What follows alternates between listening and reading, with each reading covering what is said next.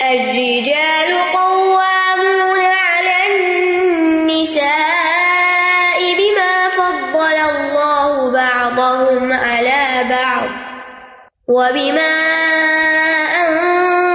أنفقوا من أموالهم فالصالحات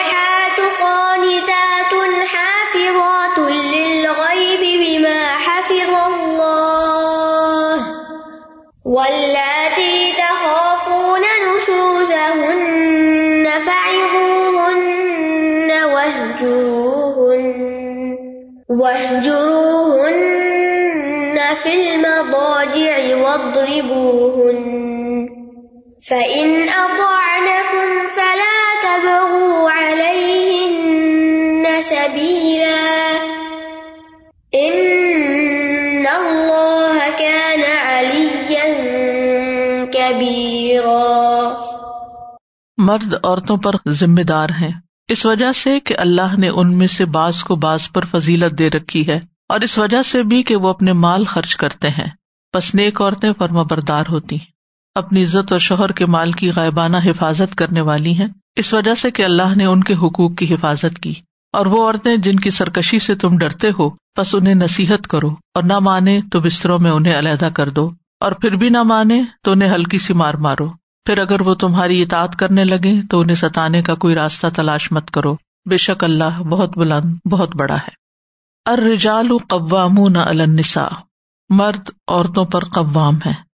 قوام یا قیم اس شخص کو کہتے ہیں جو کسی فرد یا ادارے یا نظام کے معاملات کو درست حالت میں چلانے، اس کی حفاظت اور نگہبانی کرنے اور اس کی ضروریات مہیا کرنے کا ذمہ دار ہو۔ یعنی منتظم ہو اور سرپرستی کرے اور ذمہ داریاں پوری کرنے کی صلاحیت رکھتا ہو۔ تو اللہ تعالی نے مردوں کو عورتوں پر قوام بنا کر عورتوں کے ساتھ مہربانی کی ہے۔ عورت کے فائدے کے لیے اس کو ایک اسٹرانگ سپورٹر دیا ہے، ایک مددگار دیا ہے۔ کیونکہ گھر کا نظام بھی ایسا ہی ہے جیسے ایک مملکت کا نظام ہوتا ہے، جیسے ایک ملک ہوتا ہے یا کوئی ادارہ ہوتا ہے۔ تو اس ادارے میں کوئی اس کا سربراہ ہوتا ہے، کوئی اس کا مددگار ہوتا ہے، کوئی اس کے اور کارندے ہوتے ہیں، ممبرز ہوتے ہیں۔ تو اس طرح کوئی بھی سسٹم چلتا ہے۔ چاہے کوئی فیکٹری چلانی ہو، چاہے کسی کارپوریٹ میں کوئی مقام ہو، ہر جگہ پر یہ ایک حرار کی قائم ہے کہ ایک ذمہ دار ہوتا ہے۔ چاہے کوئی بس چلانی ہو، ایک ڈرائیور ہوتا ہے۔ کشتی چلانی، ایک ملا ہوتا ہے۔ اگر مین ریسپانسبلٹی دو لوگوں میں ہو، تو پھر نظام بگڑ جاتا ہے۔ جیسے کائنات کا نظام ایک اللہ کے ہاتھ میں ہے۔ ٹھیک ہے؟ فرشتے اس کی فوجیں ہیں، وہ اس کے حکم مانتی ہیں اور اسی طرح سارا نظام قائم ہے۔ کچھ اللہ نے ہمیں بتایا اور کچھ تو ہمیں پتا بھی نہیں کہ کس طرح کوئی چیز کام کر رہی ہے۔ خود ہمارے جسم کے اندر یہ سب کچھ خود سے خود کیسے کام کر رہا ہے، ہمیں نہیں معلوم۔ اللہ ہی جانتا ہے۔ پارل کہنے کا مطلب یہ ہے کہ نظام جہاں بھی ہوگا، کہیں بھی کچھ لوگ مل جل کر رہیں گے، تو ان پر ایک شخص کا ذمہ دار ہونا نہایت ضروری ہے۔ جو ٹاپ سے ساروں کی کارکردگی کو دیکھ سکے۔ اور جہاں کہیں کوئی الجھن ہو، کوئی گڑبڑ ہو، کہیں کوئی بلاک آ رہا ہو، تو اس کو وہ کھول سکے تاکہ سسٹم چلتا رہے۔ تو گھر کی دنیا میں ایک صورت یہ ہو سکتی تھی کہ عورت کو کمام بنا دیا جاتا اور ایک یہ کہ مرد کو کمام بنا دیا گیا۔ دین کے اعتبار سے دیکھیں، عقل کے اعتبار سے دیکھیں، مرد اور عورت کی فطرت کو سامنے رکھ کے دیکھیں، تو یہ تقسیم جو ہے بہترین بھی ہے، جو اللہ کی طرف سے ہے اور نہایت مناسب ہے۔ اور اللہ سبحان و تعالیٰ نے اس کی وجہ بھی بتا دی کہ اللہ نے مرد کو قوام کیوں بنایا ہے۔ پہلی بات جو یہاں کی گئی ہے بیما فد اللہ باد ملاباد کہ اللہ نے باز کو باز پر فضیلت دی ہے۔ یہ فضیلت شرف اور کرامت کی فضیلت نہیں ہے۔ یعنی عام طور پر فضیلت کا مطلب ہم یہ سمجھتے ہیں کہ شاید اس پر فضل زیادہ ہو گیا ہے یعنی اس کو فائدے زیادہ مل گئے ہیں، نہیں۔ اس کا مطلب یہ ہے کہ اللہ سبحان تعالیٰ نے مرد کو تب ان بائی برتھ کچھ ایسی خصوصیات عطا کی ہیں کہ جو عورت کے اندر نہیں رکھی۔ عورت کو کسی اور مقصد کے لیے پیدا کیا گیا اور مرد کو کسی اور کام کے لیے۔ دونوں کا دائرہ کار الگ الگ کیا گیا۔ ایک گھر کی دنیا کو دیکھنے کے لیے، ایک باہر کی دنیا کو دیکھنے کے لیے۔ بوقت ضرورت دونوں ایک دوسرے کے اندر اور باہر مددگار ہو سکتے ہیں، لیکن جو بیسک ریسپانسبلٹی ہے، وہ اسی طرح رکھی گئی، تقسیم کار جس کو کہتے ہیں۔ اور اس میں کیا فرمایا؟ وہ بھی ماں ان فکومن ام والم اور اس وجہ سے بھی کہ وہ اپنے مال خرچ کرتے ہیں۔ ٹھیک ہے؟ تو مرد کو جو قوام بنایا گیا، دو بنیادوں پر۔ ایک یہ کہ وہ جسمانی اعتبار سے، عقلی اعتبار سے زیادہ مضبوط ہے عورت کے مقابلے میں۔ اور یہ ایک مانا ہوا فیکٹ ایکسپشنل کیسز ہو سکتے ہیں۔ لیکن یہ ایک مانی ہوئی بات ہے کہ مرد اسٹرانگ ہے۔ اور عورت مرد کے تحفظ میں زیادہ کمفرٹیبل محسوس کرتی ہے، اپنے آپ کو ریلیکس فیل کرتی ہے اور اس کو اپنے کاموں کے لیے اس کی سپورٹ چاہیے ہوتی ہے۔ اور دوسری بات یہ ہے کہ مرد کماتے ہیں، محنت کرتے ہیں اور عورتوں پر خرچ کرتے ہیں۔ عورت اگر مرد کے مقابلے میں کئی گنا زیادہ بھی امیر ہو، پھر بھی اس میں سے بلین بھی اور اگر اپنی ذات پر خرچ نہ کرنا چاہے، اپنی ذات پر بھی ایون تو بھی اس کو اجازت ہے۔ یعنی مرد اس کو مجبور نہیں کر سکتا کہ میں نہیں تم پہ خرچ کرتا کیونکہ تم تو پہلے سے بہت امیر ہو۔ نہیں، وہ اپنا خرچہ بھی مرد سے لے گی، چاہے مرد اس سے کہیں زیادہ کم کماتا ہو۔ یہ ذمہ داری دی۔ یعنی مرد ذمہ دار ہے اور ذمہ دار کس چیز کا ہے کہ وہ بیوی کو نان نفقہ دے۔ پیچھے ہم پڑھ چکے ہیں کہ مرد کے ذمہ ہے کہ شادی کے موقع پر بیوی کو مہر بھی ادا کرے۔ اور پھر شادی کے بعد اس کا نان نفقہ، اس کی غذا، اس کا لباس، اس کا علاج اس کی ضرورت کی جتنی بھی چیزیں ہیں، اس کی انٹرٹینمنٹ ان سب چیزوں پر مرد ہی خرچ کرے۔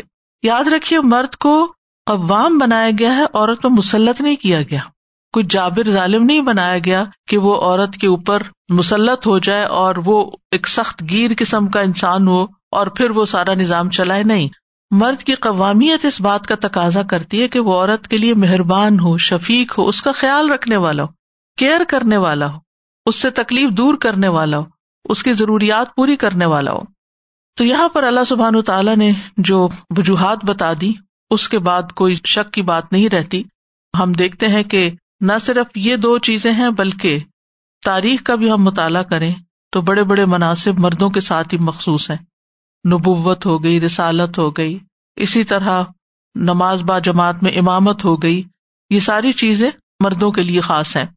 پھر اسی طرح اللہ تعالیٰ نے ان کو زیادہ محنت اور جفاکشی کی صلاحیت دی ہے، جسمانی طور پر مضبوط بنایا ہے اور مرد کو عورت پر رائی بنایا گیا ہے، نگران بنایا گیا ہے۔ ابن عمر کہتے ہیں، نبی صلی اللہ علیہ وسلم نے فرمایا، تم میں سے ہر شخص نگران ہے اور ہر ایک سے اس کی ریت کے بارے میں پوچھا جائے گا۔ بس امیر نگران ہے اور مرد اپنے گھر والوں پر نگران ہے۔ یعنی مرد سے سوال کیا جائے گا کہ اس کے گھر والے کیا کر رہے تھے۔ عورت کے دینی اور دنیاوی معاملات پر مرد نگران ہے۔ یعنی وہ نماز پڑھتی ہے یا نہیں، دین کے حدود کو کتنا پورا کرتی ہے اور کس چیز کی خلاف ورزی کرتی ہے، تو یہ مرد کا فرض بنتا ہے کہ وہ خود بھی دین کے رستے پر ہو اور اس کو بھی لے کر چلے۔ پھر اسی طرح اس کی ضروریات زندگی پوری کرے۔ حکیم بن معاویہ اپنے والد سے روایت کرتے ہیں، ایک آدمی نے نبی صلی اللہ علیہ وسلم سے سوال کیا کہ شوہر پر بیوی کا کیا حق ہے؟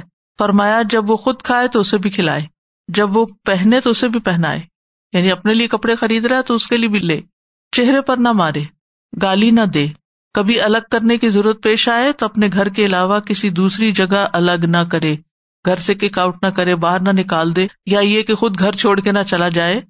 ایک تو نا، باہمی مفاہمت کے ساتھ جاب پہ جا رہا ہے، کسی اور ملک یا کچھ، وہ الگ بات ہے، لیکن ناراض ہو کے غصے میں آ کے نہ خود گھر چھوڑے اور نہ اس کو گھر سے نکالے۔ ناراضگی کی صورت میں بھی گھر کے اندر ہی ایک دوسرے سے الگ ہوں۔ یہ تو تھی مردوں کی ذمہ داری۔ عورت کی ذمہ داری کیا ہے؟ فسا لحاظ و قان نیک عورتیں فرما بردار ہوتی۔ یعنی عورت کے اندر نیکی ہونی چاہیے۔ فرما برداری ہونی چاہیے۔ یعنی قانتات، قانتا کا مطلب ہوتا ہے فرما بردار۔ یعنی اللہ تعالیٰ کی اطاط کرنے والیاں اور شوہر کی بات ماننے والیاں۔ حدیث میں آتا ہے، بہترین بیوی وہ ہے کہ جب تم اسے دیکھو تو تمہارا جی خوش ہو جائے۔ جب تم اسے کسی بات کا حکم دو تو وہ تمہاری اطاط کرے۔ اور جب تم گھر میں نہ ہو تو وہ تمہارے پیچھے تمہارے مال کی اور اپنے نفس کی حفاظت کرے۔ تو یہ حدیث عیسائیت کی بہترین تفسیر کرتی ہے۔ فصالحات و قانتات حافظات الغیبی بما حفظ اللہ یعنی ہر وہ اس چیز کی حفاظت کرتی ہیں جو شوہر کی آنکھوں سے اوجل ہو، اس میں اپنی شرمگاہوں کی حفاظت مال کی حفاظت، گھر کی حفاظت، بچوں کی حفاظت، رازوں کی حفاظت، یہ ساری چیزیں شامل ہیں۔ بیما حفظ اللہ یعنی جن جن چیزوں کی حفاظت کا اللہ نے حکم دیا، ان سب چیزوں کی حفاظت کرتی ہیں اور اس لیے بھی کہ اللہ نے ان کے حقوق کی حفاظت کی ہے۔ بیما حفظ اللہ باوجہ اس کے جو حفاظت کی اللہ نے کس چیز کی؟ ان کے حقوق کی۔ یعنی اللہ نے عورت کے کمزور ہونے کے باوجود اس کو مرد سے حقوق دلوائے ہیں پروٹیکٹ کیا ہے، لہٰذا عورت کو بھی اپنی ذمہ داری پوری کرنی چاہیے۔ یاد رکھیے، جو شخص اللہ کے احکامات کی حفاظت کرتا ہے، اللہ تعالیٰ بھی اس کی حفاظت کرتا ہے۔ نبی صلی اللہ علیہ وسلم نے فرمایا، احفظ اللہ احفظ کا احفظ اللہ تجد ہُو تجا حق اللہ کے احکام کی حفاظت کرو، اللہ تمہاری حفاظت کرے گا۔ اللہ کے احکام کی حفاظت کرو، تم اسے اپنے سامنے پاؤ گے۔ تو جو عورتیں حفاظت کرنے والی ہیں ان کو اللہ تعالی کی طرف سے حفاظت ملتی ہے۔ اللہ ان کے لیے کافی ہو جاتا ہے۔ کیونکہ انسان کا نفس تو انسان کو برائی پہ اکساتا ہی رہتا ہے، لیکن جو اللہ پہ توکل کرتا ہے، اللہ تعالیٰ اس کے لیے کافی ہو جاتا ہے۔ نبی صلی اللہ علیہ وسلم نے فرمایا، دنیا فائدہ اٹھانے کی چیز ہے اور دنیا کی بہترین متا نیک عورت ہے۔ اور نیک بیوی خوش بختی کی علامت ہے۔ رسول اللہ صلی اللہ علیہ وسلم نے فرمایا، چار چیزیں خوش بختی کی علامت ہے نیک بیوی، کھلا گھر نیک ہمسایا اچھی سواری۔ اور چار چیزیں بد بختی کی علامت ہے برا ہمسایا بری بیوی، تنگ گھر اور بری سواری۔ اور بہترین بیوی کی صفات، جیسے پہلے میں نے ارض کیا، کہ جس کی طرف شوہر دیکھے تو خوش ہو جائے۔ یعنی دیکھ کے مسکرائے، اس کے ساتھ اچھی معاشرت رکھے اچھا معاملہ کرے، بات بات پہ جھگڑے نہیں۔ پھر اسی طرح جب کچھ کرنے کو کہے تو کر دے۔ ضد لگا کے نہ بیٹھ جائے، پہلے تم میرا یہ کام کرو تو پھر میں تمہارا کروں گی۔ اور جب تم گھر میں موجود نہ ہو تو تمہارے مال اور اپنی ذات کی حفاظت کرے، اپنی عزت و عصمت کی حفاظت کرے۔ رسول اللہ صلی اللہ علیہ وسلم نے فرمایا، بہترین عورتیں اونٹ پہ سوار ہونے والی ہیں۔ یعنی قریش کی عورتوں کی طرف اشارہ تھا کہ قریش کی وہ نیک عورتیں ہیں جو چھوٹے یتیم بچوں پر سب سے زیادہ مہربان ہیں اور اپنے خامندوں کے مال کی زیادہ حفاظت کرنے والی۔ یعنی وہ عورت زیادہ پسندیدہ ہے جو شوہر کے کمائے ہوئے مال کی حفاظت کرتی ہے، نہ کہ کہیں ادھر اڑائے ادھر اڑائے۔ اور بعض عورتیں صرف ضد میں آ کے کہ وہ ایسا کرتا ہے تو اس کے مال کی یا اس کے بچوں کی یا اس کے گھر کی مجھے پرواہ نہیں۔ تو ضد لگانے والی نہ ہو بلکہ اس نے معاشرت رکھنے والی ہوں۔ ولاتی تخاف نہ نشوز ہننا اور وہ عورتیں جن کے نشوز کے بارے میں تم ڈرتے ہو فائزو ہننا تو ان کو نصیحت کرو۔ تخافون سے مراد باز نے زن لیا ہے۔ یعنی تمہارے خیال میں یا تمہیں یقین ہے کہ ان کے اندر نشوز پایا جاتا ہے۔ اور بعض کہتے ہیں کہ تم ڈرتے ہو کہ اس نشوز کا نتیجہ کیا نکلے گا جو عورت کے اندر پایا جا رہا ہے۔ یہ نشوز کیا ہے؟ ابن قدامہ کہتے ہیں کہ نشوز کا مانا ہے ان معاملات میں شوہر کی نافرمانی جن کو اللہ نے عورت پر فرض کیا ہے۔ یعنی جو کام عورت کو کرنے چاہیے، ان کاموں کو نہ کرنا نشوز کہلاتا ہے۔ اور یہ نون شین زائی سے ہے۔ نشا کا مانا ہوتا ہے بلند ہونا۔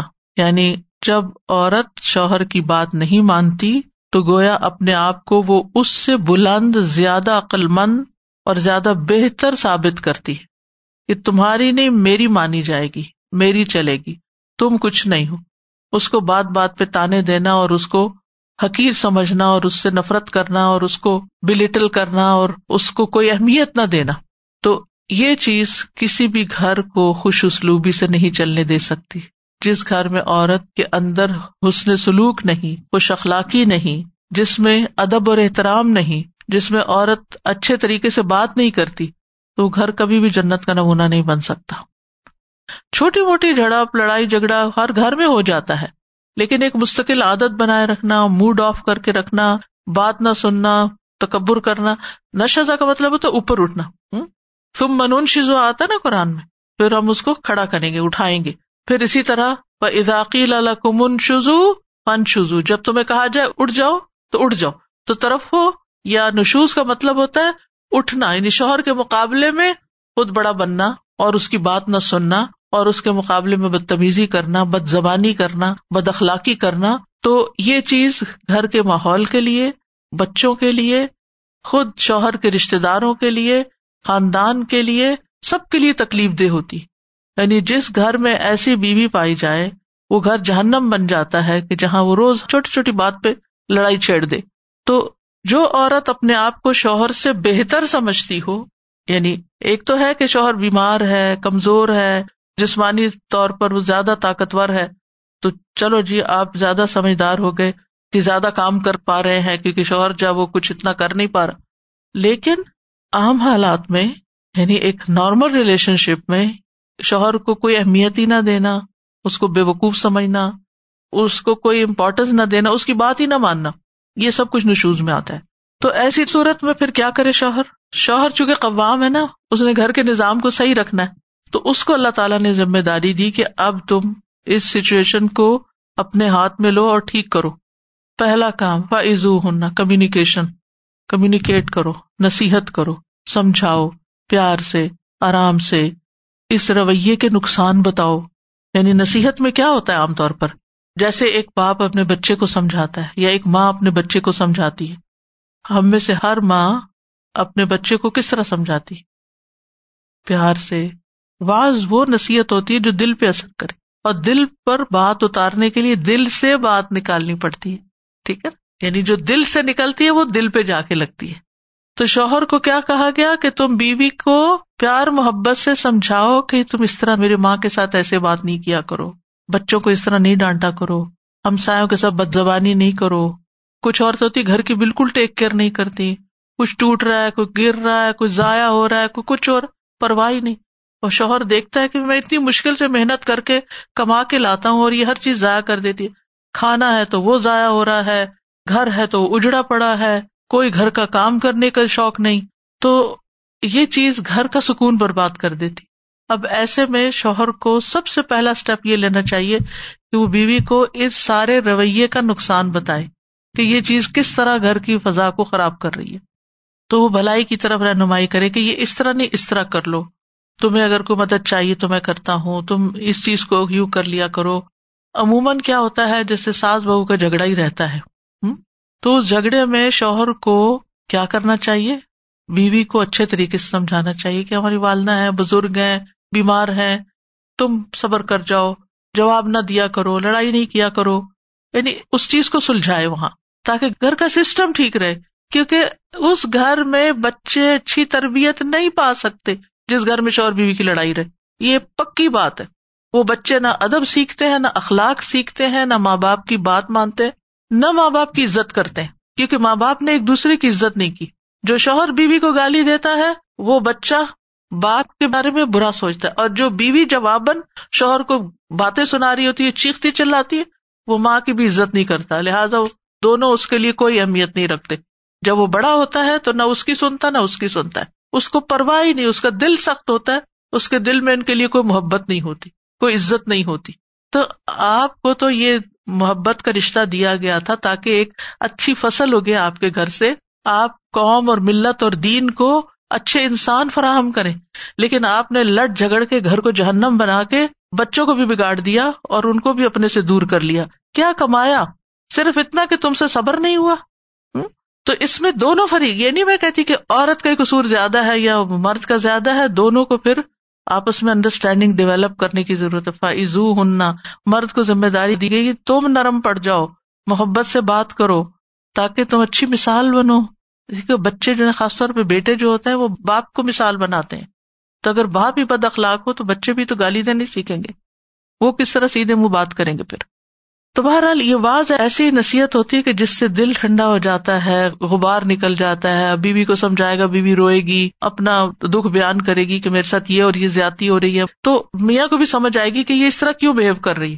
آرام سے بات کرے، کیونکہ جہاں پر کمیونیکیشن نہیں ہوتی نا، عربی میں ایک محاورہ ہے کہ البیان یتر دشیتان یہ جو بیان کرنا ہوتا ہے نا، بات چیت کرنی ہوتی ہے کمیونیکیشن کرنی ہوتی ہے، یہ شیتان کو دور بگا دیتا ہے۔ شیتان گھروں میں لڑائیاں ڈلواتا ہے۔ تو شیتان کو بگانے کے لیے آپس میں کمیونیکیشن اچھا ہم کیا کرتے؟ پہلے ہی مرحلے میں ناراض ہو کے بیٹھ جاتے ہیں۔ یعنی جہاں گڑبڑ ہوئی، وہاں بول چال بند۔ یہ دوسرا مرحلہ ہے بول چال بند کرنے کا۔ اب اسی طرح یہ ہے کہ بعض اوقات عورت کی طرف سے شوہر کے معاملے میں اتنی سختی ہوتی ہے کہ وہ شوہر کو اس کا خاص حق نہیں دیتی۔ یعنی تعلق قائم کرنے سے روک دیتی۔ اس کی بات ہی نہیں سنتی۔ تو یہ بھی نشوز میں آتا ہے۔ یا پھر یہ کہ اپنے شوہر کو چھوڑ کر اور مردوں سے دوستی لگا لیتی۔ شاید چیٹ میں یا ویسے یا اوروں سے تو ہنس ہنس کے باتیں۔ یعنی بہت دفعہ لڑائی کس بات پہ ہوتی کہ کوئی دعوت ہوئی، خاندان کٹھا ہوا، اب وہی بیوی جو اپنے میاں سے سیدھے منہ بات نہیں کرتی، وہ ہر مرد سے بہت خوش اخلاقی سے بات کری ہر ایک کو سرو کریے بہنوئیوں کو، دیوروں کو، اس کو اس کو۔ اب شوہر غیرت کھا رہا ہے کہ یہ بیوی میری ہے، میرے ساتھ تو سیدھے منہ بات نہیں کرتی اور باقی سب کے ساتھ بہت خوش اخلاق، وائس ورسا بیوی بھی یہ دیکھتی ہے کہ میرے ساتھ یہ ہر وقت بات کرتا ہے تو لڑائی جھگڑا کرتا ہے اور جب کسی اور عورت سے بات کرتا ہے تو بڑی خوش اخلاقی دکھاتا ہے تو یہ چیزیں بھی آپس میں تعلقات کو خراب کرتی ہیں۔ تو نشوز میں یہ بھی شامل ہے کہ عورت بستر پر شوہر کو تعلق قائم نہ کرنے دے۔ رسول اللہ صلی اللہ علیہ وسلم نے فرمایا، اس ذات کی قسم جس کے ہاتھ میں میری جان ہے، جب کوئی شخص اپنی بیوی کو بستر پر بلائے اور بیوی انکار کر دے یعنی بلا وجہ انکار کر دے۔ تو وہ ذات جو آسمانوں میں ہے وہ ناراض رہتی ہے۔ یعنی اللہ سبحان تعالیٰ بھی ناراض ہوتا ہے۔ یعنی کوئی وجہ نہیں۔ وجہ کیا ہے؟ کوئی مطالبہ رکھا ہوا پہلے تو میرا یہ کام کرو اور پھر اس کے بعد میں تمہاری بات مانوں گی۔ اور فرمایا، حتیٰ کہ اس کا شوہر اس سے راضی ہو جائے۔ یعنی اللہ تعالیٰ اس وقت تک ناراض رہتے ہیں جب تک شوہر ناراض ہے۔ پھر اسی طرح ایک اور حدیث میں آتا ہے، جب کوئی شوہر اپنی بیوی کو اپنے بستر پر بلائے اور وہ آنے سے انکار کر دے۔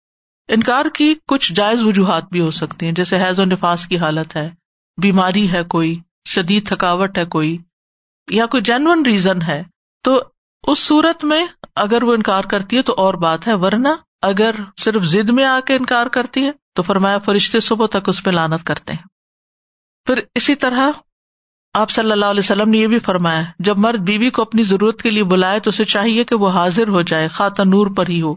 یعنی کوئی بھی کام کر رہی ہو تو اس کو زیادہ امپورٹینس نہیں دینی چاہیے۔ بعض خواتین ہوتی ہیں، وہ بچوں میں اتنی گھس جاتی ہیں کہ بس شوہر سے بالکل بے خبر ہو جاتی یا گھر کی صفائیاں، یا شاپنگ یا دوستوں کے ساتھ اللہ گلا کبھی آ رہی ہے کبھی جا رہی ہے اور میاں بالکل ہی اگنور ہو گیا۔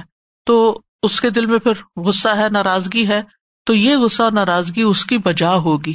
تو اس میں انسان یہ اچھا ہے نا ذرا جلے اچھا ہے نا ذرا یہ بھی تڑپے، اس نے فلاں موقع پر مجھے یہ بات کہی تھی تو میں بھی اس سے بدلا لیتی ہوں۔ تو یہ بھی سوچ لینا چاہیے کہ اگر ہم نے ظلم کیا تو پھر اس کا نتیجہ کیا ہوگا کہ اللہ سبحان تعالیٰ کی ناراضگی مول لینی۔ پھر اسی طرح یہ ہے کہ خیر اور اطاعت کے کاموں میں شوہر کی نافرمانی کرنا بھی نشوز میں آتا ہے۔ پھر اجازت کے بغیر گھر سے نکل جانا، شوہر جہاں جانے سے منع کرے وہاں چل پڑنا۔ نہیں تم مجھے کیسے روک سکتے؟ میں تو جاؤں گی۔ سوائے اس کے کہ حج عمرہ ہو جو اس کے اوپر حج کی اگر فرضیت ہے یا علم حاصل کرنے کی فرضیت ہے کہ وہ گھر میں کوئی انتظام نہیں کر کے دے رہا، تو اس کو نکل کے کچھ سیکھنا ہے۔ جو اس کی ضرورت ہے اپنی آخرت کے لیے، پھر اسی طرح گھر میں ان لوگوں کو نہیں آنے دینا چاہیے جس کا آنا شوہر کو ناپسند ہو۔ رسول اللہ صلی اللہ علیہ وسلم نے فرمایا، عورت کے لیے اپنے شوہر کی موجودگی میں اس کی اجازت کے بغیر نفلی روزہ رکھنا جائز نہیں، نہ ہی اپنے شوہر کی اجازت کے بغیر کسی کو گھر میں آنے کی اجازت دے۔ اور جو عورت جو کچھ بھی اپنے شوہر کے مال میں سے اس کی سری اجازت کے بغیر خرچ کر دے، تو اسے بھی اس کا آدھا ثواب ملے گا۔ یعنی درمیانی سی بات ہے، کرتی تو کر لو، نہیں تو نہیں۔ یعنی سیمی قسم کی اجازت ہے خرچ کرنے کی کچھ جگہوں پر تو اگر کر دیتی ہے تو شوہر کو بھی اجر مل جائے گا، لیکن اگر وہ منع کرتا ہے کہ فلاں کو تم نے نہیں دینا یا فلاں جگہ خرچ نہیں کرنا، تو پھر اس کو رک جانا چاہیے، حتیٰ کہ آپس میں ڈسکشن سے اس کو کنوینس کر لے کہ یہ ضروری ہے۔ پھر اسی طرح یہ ہے کہ عورت پر مرد کا یہ بھی حق ہے کہ اس کے ساتھ اچھے طریقے سے گزارا کرے یعنی کہ خوش اخلاقی کے ساتھ اسی طرح مرد کے لیے بھی لازم ہے کہ بیوی کے ساتھ وہ آشرو ہن بال معروف خوش اخلاقی کے ساتھ عمدہ طریقے سے معاملہ کرے۔ شوہر کے حقوق کی ادائیگی میں ایمان کی حلاوت ہے۔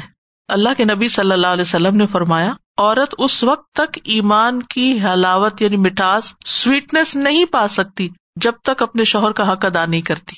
یعنی اس کو خوشی نہیں مل سکتی۔ میں پچھلے دنوں ایک چھوٹا سا کلپ سن رہی تھی، یا پڑھ رہی تھی کہیں، کہ علامہ البانی سے کسی لڑکی نے سوال کیا کہ شادی سے پہلے میں نماز روزہ کرتی تھی تو مجھے بہت مزہ آتا تھا، میرے اندر ایمان کی حلاوت تھی اور بہت میں محسوس کرتی تھی اس لیکن جب سے میری شادی ہوئی ہے، میرے اندر سے وہ ایمان کی حلاوت چلی گئی ہے۔ تو انہوں نے کہا کہ کیا تم اپنے شوہر کا حق ادا کرتی ہو؟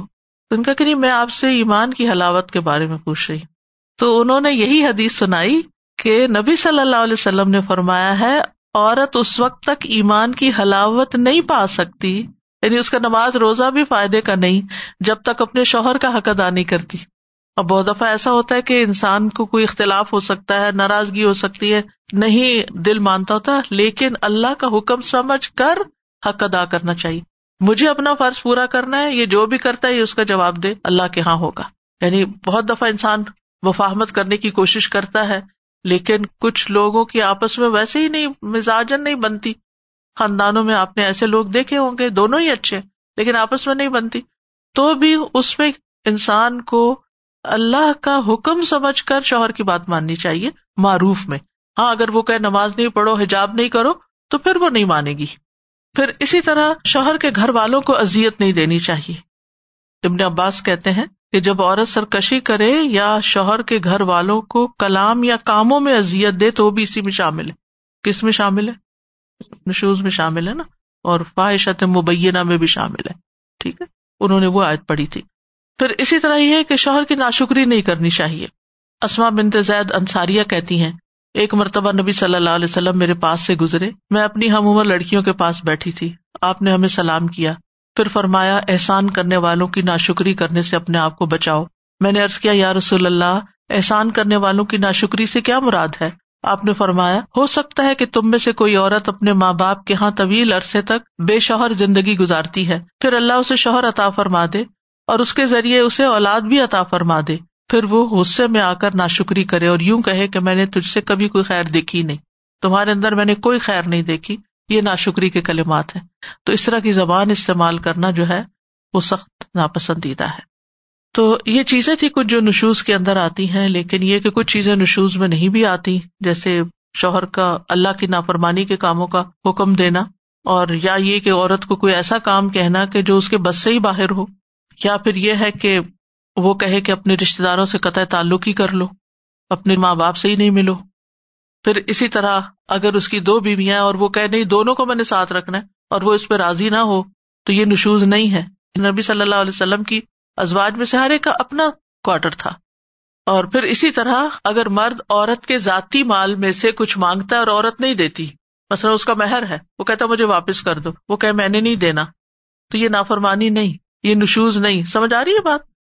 اسی طرح اس نے خود کمایا اس کی پینشن ہے، اس کا مال ہے۔ اور شوہر کہتا ہے، یہ بھی مجھے دیکھ، بہت ساری ایسی ظلم کی مثالیں موجود ہیں جو خواتین بتاتی ہیں کہ ان کا جو زیور تھا میکے سے ملا، جو ان کا جہیز تھا، جو ان کے اپنے پیسے تھے، جو انہوں نے جاب کی، جو انہوں نے کام کیا، سب کچھ شوہر نے سمیٹ لیا۔ کمایا عورت نے اور وہ عورت کے ہاتھ میں رہنے ہی نہیں دیتا۔ تو یہ زیادتی کی بات ہے۔ اگر عورت کہ نہیں، میں نے نہیں دینا، اور اس پر اگر کوئی جھگڑا ہوتا ہے تو عورت کی زیادتی نہیں ہے یہاں۔ یعنی یہ نشوز میں شامل نہیں ہوگا۔ ٹھیک ہے؟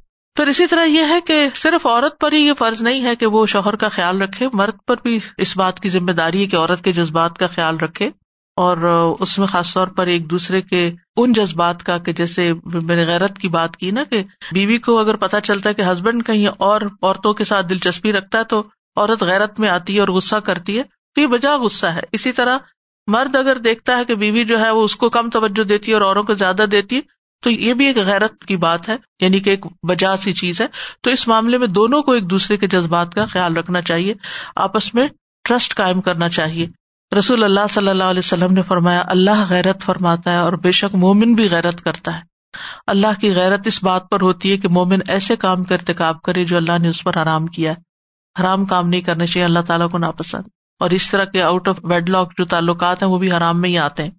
پھر اسی طرح یہ ہے کہ شوہر کو اپنے بزنس یا جاب یا کام میں اتنا مشغول نہیں ہو جانا چاہیے کہ گھر کی ساری کی ساری ذمہ داریاں عورت پہ ڈال کے اور وہ صرف گھر آئے کھانا کھانے کے لیے یا سونے کے لیے، تو یہ بھی زیادتی کی بات ہے۔ شوہر کا فرض ہے کہ وہ عورت کو کمپنی دے ٹائم دے، بچوں کی جو ذمہ داریاں ان میں ہاتھ بٹائے، اس میں اس کے ساتھ حسن معاشرت کرے، اس سے اس کا غم اور دکھ بانٹے۔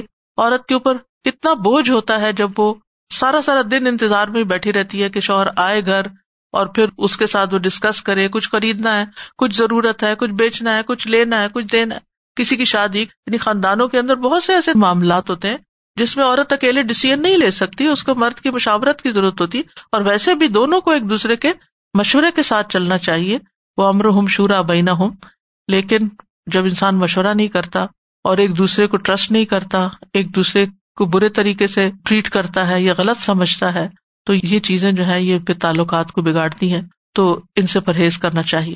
تو فرمایا فائزو ہننا ان کو نصیحت کرو، پھر اس کے بعد وہ جرو ہننا فلم مزاج اگر عورت نصیحت سے بات نہیں سمجھتی، تو پھر کیا ہے کہ ان سے ناراضگی کا اظہار کرو۔ کس طرح؟ بستر میں الگ ہو کے یعنی چاہے ایک ہی بیڈ ہو لیکن منہ موڑ لے۔ یعنی میں نہیں بولتا تم سے، ٹھیک ہے؟ یا یہ ہے کہ بیڈ روم چھوڑ دے۔ گھر نہیں چھوڑ سکتا۔ مزاج کا لفظ جو ہے بیڈ کے لیے بھی استعمال ہوتا ہے اور گھر کے لیے بھی ہوتا ہے۔ عربی میں تو گھر کا مانا ہے۔ بستر کا بھی کیا جا سکتا لیکن مراد گھر ہے۔ اب یہ ہے کہ جب مرد اپنا بیڈ روم چھوڑ کر لونگ روم میں آئے گا تو گھر کے بچوں کو بھی پتا چلے گا کہ اب اما ابا کی نہیں بن رہی۔ تو یہ چیز ایک بڑی چیز ہو جاتی ہے جس میں بیڈ روم سے باہر مسئلے آ گئے۔ تو یہ بھی بچوں کے اوپر بہت نیگیٹو اثرات رکھتی ہے۔ اسی لیے دیکھا گیا کہ بعض گھروں میں جب میاں بیوی کی لڑائیاں جاری رہتی ہیں تو بچے شادی نہیں کرنا چاہتے۔ بچے گھر چھوڑ دیتے ہیں کہ ہم روز روز یہ لڑائی نہیں دیکھ سکتے۔ تو یہاں پر یہ ہے کہ اگر کوئی آپس میں ناچاکی ہے بھی تو آپس میں ناراضگی ہو، لیکن بچوں کے سامنے اس کو ایک گھر کے اندر طوفان نہیں کھڑا کیا جائے۔ کیونکہ جو عورت محبت کرتی ہے نا اپنے شوہر سے، اس کے لیے بہت بھاری بات ہے، یہ بہت بڑی بات ہے کہ شوہر بات نہ کرے۔ کیونکہ جس کسی سے بھی ہم محبت کرتے ہیں، اس کی بے رخی نہیں برداشت ہوتی۔ تو یہ چیز عورت کے اندر جھکاؤ پیدا کر دے گی کہ نہیں، میں ناراض نہیں دیکھ سکتی۔ ٹھیک ہے، جو میں چاہتی ہوں، اس سے میں باز آتی ہوں، اپنا مطالبہ چھوڑتی۔ اسی طرح اگر عورت جو ہے، وہ دیکھتی ہے کہ غلط کام کر رہی ہے یا وہ دیکھتی اس کا گھر خراب ہونے لگا اور شوہر اتنا سخت ناراض ہو گیا ہے کہ وہ اس کو چھوڑ دینے پر تیار ہو گیا ہے، تو پھر بھی عورت کو ہوش آ جاتی۔ یہ دوسرا اسٹیپ اصل میں کس لیے رکھا گیا ہے؟ کہ عورت ہوش میں آ جائے اور اپنا گھر بچائے۔ اور تیسرا اسٹیپ یہ ہے ودری بو ہننا ان کو مارو۔ مارنے سے مراد یہ نہیں ہے کہ اس کو بے تحاشا مارے یا اس کے منہ پہ مارے یا ایسی مار مارے کہ جس سے زخم آئے یا کوئی ہڈی پسلی ٹوٹ جائے یا جیسے کوئی کسی مجرم کو مارتا ہے۔ نہیں، ابن عباس سے جب پوچھا گیا عورت کو کس چیز سے مارا جائے گا، انہوں نے کہا مسواک جیسی چیز۔ یہ بھی جھنجھوڑنے کے لیے، کیونکہ بعض جگہ پر سرجری کی ضرورت پیش آ جاتی ہے۔ لیکن پھر بھی افضل یہی ہے کہ نہ مارا جائے، کیونکہ نبی صلی اللہ علیہ وسلم نے کبھی کسی کو نہیں مارا سوائے اللہ کے راستے میں۔ حدیث میں آتا ہے کہ آپ صلی اللہ علیہ وسلم نے کسی خادم یا عورت کو کبھی بھی نہیں مارا۔ اور بلا وجہ مارنے والے مردوں کی سخت مذمت کی گئی ہے۔ آپ صلی اللہ علیہ وسلم نے فرمایا کہ تم میں سے وہ لوگ اچھے نہیں ہے کہ جو اپنی بیویوں کو مارنے والے ہیں۔ اور یہ بھی کس لیے؟ تاکہ گھر بچ جائے۔ اسلام ہر طرح کوشش کرتا ہے گھر کو سلامت رکھنے کی۔ گھر نہ ٹوٹے۔ گھر نہ ٹوٹے۔ آپس کے تعلقات برقرار رہے اور عورت کو بھی چھوٹی چھوٹی بات پر ناراض ہو کے میکے نہیں چلے جانا چاہیے، گھر چھوڑ دینے کی بات نہیں کرنی چاہیے، کیونکہ شوہر کے ساتھ زندگی اور شوہر کے بغیر زندگی میں بہت بڑا فرق ہے۔ ان عطا نکم پھر اگر وہ تمہاری اطاط کریں، بات مان جائیں یعنی جس بات پہ تم انہیں سمجھا رہے ہو، وہ سمجھ جائیں۔ پلا تب علیہ سبیلا تو ان پہ راہ مت ڈھونڈو یعنی پھر ظلم کے کوئی اور رستے مت تلاش کرو۔ اپنی زبان یا ہاتھ سے کسی بھی صورت میں تکلیف نہ پہنچاؤ۔ فلا تب علیہ سبیلا۔ ان اللہ کانا علی کبیرا۔ بے شک اللہ بہت بلند، بہت بڑا ہے۔ مردوں کو یہاں پر وارننگ دی گئی ہے کہ اگر تم نے عورت پر زیادتی کی، تو یاد رکھو تمہارے اوپر بھی کوئی ہے۔ اور وہ کون ہے؟ وہ بہت ہی بلند ہے اور بہت ہی بڑا ہے۔ یعنی اللہ سبحان تعالی کی قدرت اور طاقت تم سے کہیں زیادہ ہے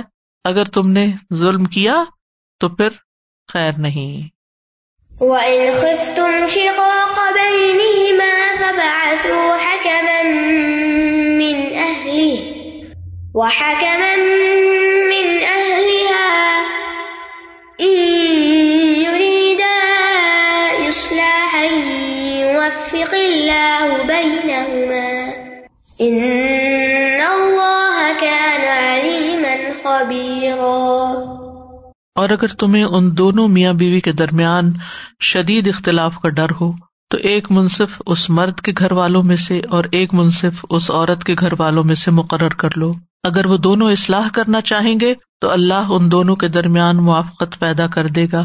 بے شک اللہ خوب علم والا، خوب خبر رکھنے والا ہے۔ وہ انخف تم شقاق۔ شقاق شک سے ہے یا شک سے ہے؟ شک کا مطلب ہوتا ہے جانب۔ اور شک کا مطلب ہوتا ہے پٹنا شک القمر۔ یعنی اگر میاں بیوی کے تعلقات سنورنے میں نہیں آ رہے یعنی مرد نے ساری کوششیں کر لی، تینوں اسٹیپ اختیار کر لی، پھر بھی مسئلہ نہیں حل ہوا۔ اور رفٹ بڑھتی چلی جا رہی، اختلاف بڑھتا چلا جا رہا ہے۔ اور ہر کوئی ایک دوسرے پہ الزام لگا رہا ہے، اور ہر کوئی اپنے آپ کو سچا کہہ رہا ہے اور دوسرے کو غلط ثابت کر رہا ہے۔ تو پھر کیا کریں؟ سالس منتخب کریں، حکم منتخب کریں۔ حکم کون ہوتا ہے؟ یعنی حکم کی کیا شرائط ہے کہ وہ مسلمان ہو، عادل ہو عقل ہو اور مرد ہو ان کو سالس بنائے ایک بیوی کی طرف سے، ایک میاں کی طرف سے۔ ان دونوں کا کام کیا ہے؟ کہ دونوں دونوں طرف کی باتیں سن کر، شکایات پہ غور کرے جو ایک دوسرے کے خلاف ہے اور پھر جو جس کی ذمہ داری بنتی ہے اس کو سمجھائیں، آپس میں صلاح کرائیں۔ اگر پھر بھی دونوں کے درمیان اصلاح نہ ہو تو تفریق کروا دیں ان دونوں کو الگ کروا دیں یریدا اصلاح وفق اللہ بینا اللہ تعالیٰ فرماتے کہ اگر وہ دونوں اصلاح کرنا چاہیں گے، ان میاں بیوی گزارا کرنا چاہیں گے، تو اللہ تعالیٰ ان کے درمیان موافقت پیدا کر دے گا۔ تو یوری دا تسیاں کسی گا ہے، اس سے مراد میاں بیوی بھی ہو سکتے ہیں اور اس سے مراد طرفین کے سالس بھی ہو سکتے ہیں۔ یعنی اگر دونوں طرف کے جو سالس آئے ہیں، سالسی کروانے کے لیے یا حکم آئے ہیں جو فیصلہ کروانے کے لیے یعنی مصالحت کرنے کے لیے، اگر ان دونوں کی بھی نیتیں اچھی ہیں، تو پھر اللہ سبحان تعالیٰ موافقت پیدا کر دے گا۔ ان اللہ کانا علیمن خبیرہ بے شک اللہ بہت علم والا، بہت خبر رکھنے والا ہے۔ یعنی اللہ سبحان تعالیٰ ظاہری اور باطنی سب چیزوں کو جانتا ہے۔ علیم اور خبیر دونوں میں آتا ہے۔ یعنی انسان کے حالات جو ایکشن اس کے ہیں وہ بھی دیکھ رہا ہے اور جو اس کے دل کے اندر نیت چھپی بھی ہے وہ بھی اللہ کو خوب پتا ہے۔ اللہ تعالیٰ اسی کے مطابق ان کا محاسبہ کرے گا۔ اس لیے انسان کو اللہ سبحان تعالیٰ سے اپنے معاملات جو ہیں وہ درست رکھنے چاہیے کہ ہم نے اگر کسی پر زیادتی کی، دوسروں کو قصوروار بتایا، تو پھر کیا ہے؟ ضروری نہیں کہ دنیا میں اگر ہم سچے ثابت ہو گئے، غلط ہوتے ہوئے تو اللہ کے یہاں بھی سچے ثابت ہو جائیں۔ ہر شخص کو اس بات کی فکر کرنی چاہیے کہ میرا مقام اللہ کی نگاہ میں کیا ہے۔ کیا وہاں میرا یہ بہانا چل جائے گا؟ وہاں میری یہ دلیل کام آ جائے گی؟ وہاں میرا یہ عمل درست ثابت ہوگا؟ تو بہرحال یہاں اس آیت میں یہ ہدایت کی گئی ہے کہ جہاں میاں بیوی میں ناموافقت ہو جائے اور پھر یہ کہ طلاق تک معاملہ پہنچ جائے تو اس سے پہلے ہی پہلے نمبر ایک، شوہر قوام ہوتے ہوئے حالات کی اصلاح کرے، گھر کے معاملات کی، اور اگر وہ نہیں کر سکتا تو پھر سالس مقرر کیے جائیں اور تصفیح کی صورت نکالی جائے۔ اور پھر اگر نہیں کوئی بھی صورت نکلتی تو ایسی صورت میں پھر کیا ہے؟ تفریح کروا دی جائے گی تاکہ پھر ہر کوئی اپنی اپنی راہ لے۔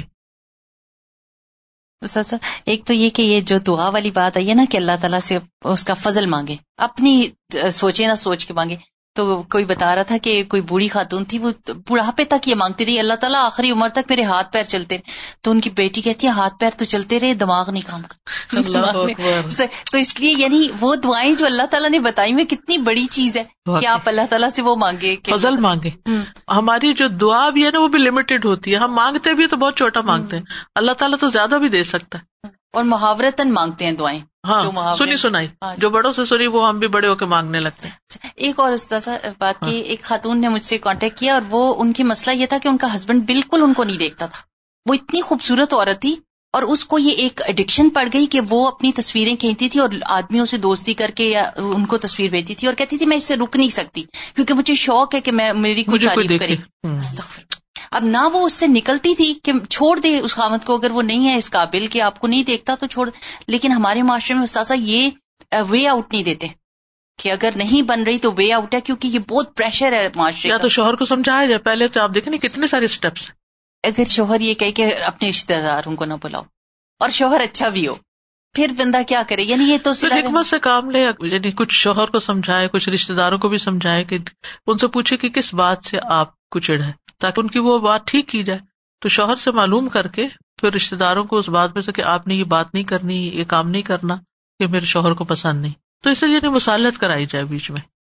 جی استاد جی بس یہی خیال آ رہا تھا کہ جو کچھ اللہ تعالیٰ نے فرمایا یہ چیزیں اگر آج کل کی بچیوں کو پتہ چل جائے میں تو کہہ رہی ہوں ایک ان شاء اللہ کلپ بنا کے ساری بچیوں کے جتنے بھی مدرس ینگ مدرس کے گروپس بنے ادھر ادھر اس میں ڈالا جائے کیونکہ چھوٹی چھوٹی باتیں ہی جو ہے وہ وہاں سے پھر بڑھ یہ یہ جو ہے نا حافظات الغائب یہی ایک بات جو ہے وہ بہت زیادہ ہے کہ وہ فضول خرچیاں اور ادھر ادھر پہلی جو بات ہے وہ یہاں سے شروع گھر کے رازوں کی حفاظت ہسبینڈ کو بازو کرتی اس بات پہ بہت غصہ آتا ہے کہ تم نے گھر کی بات باہر کیوں کی؟ جی بالکل بالکل۔ تو یہ بس چھوٹی چھوٹی چیزیں سہیلیوں سے شیئر کرنے لگتے ہیں اور میاں کی ہر وقت شکایت میاں گھر سے نکلا کام پہ بیٹھ گئے فون پہ۔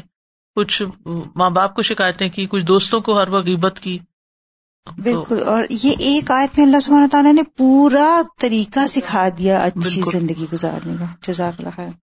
واخر دعوانا ان الحمد للہ رب العالمین. سبحانک اللہم و بحمدک کا اللہ الہ الا انت، استغفرک و اتوب اطوب السلام علیکم و رحمۃ اللہ وبرکاتہ.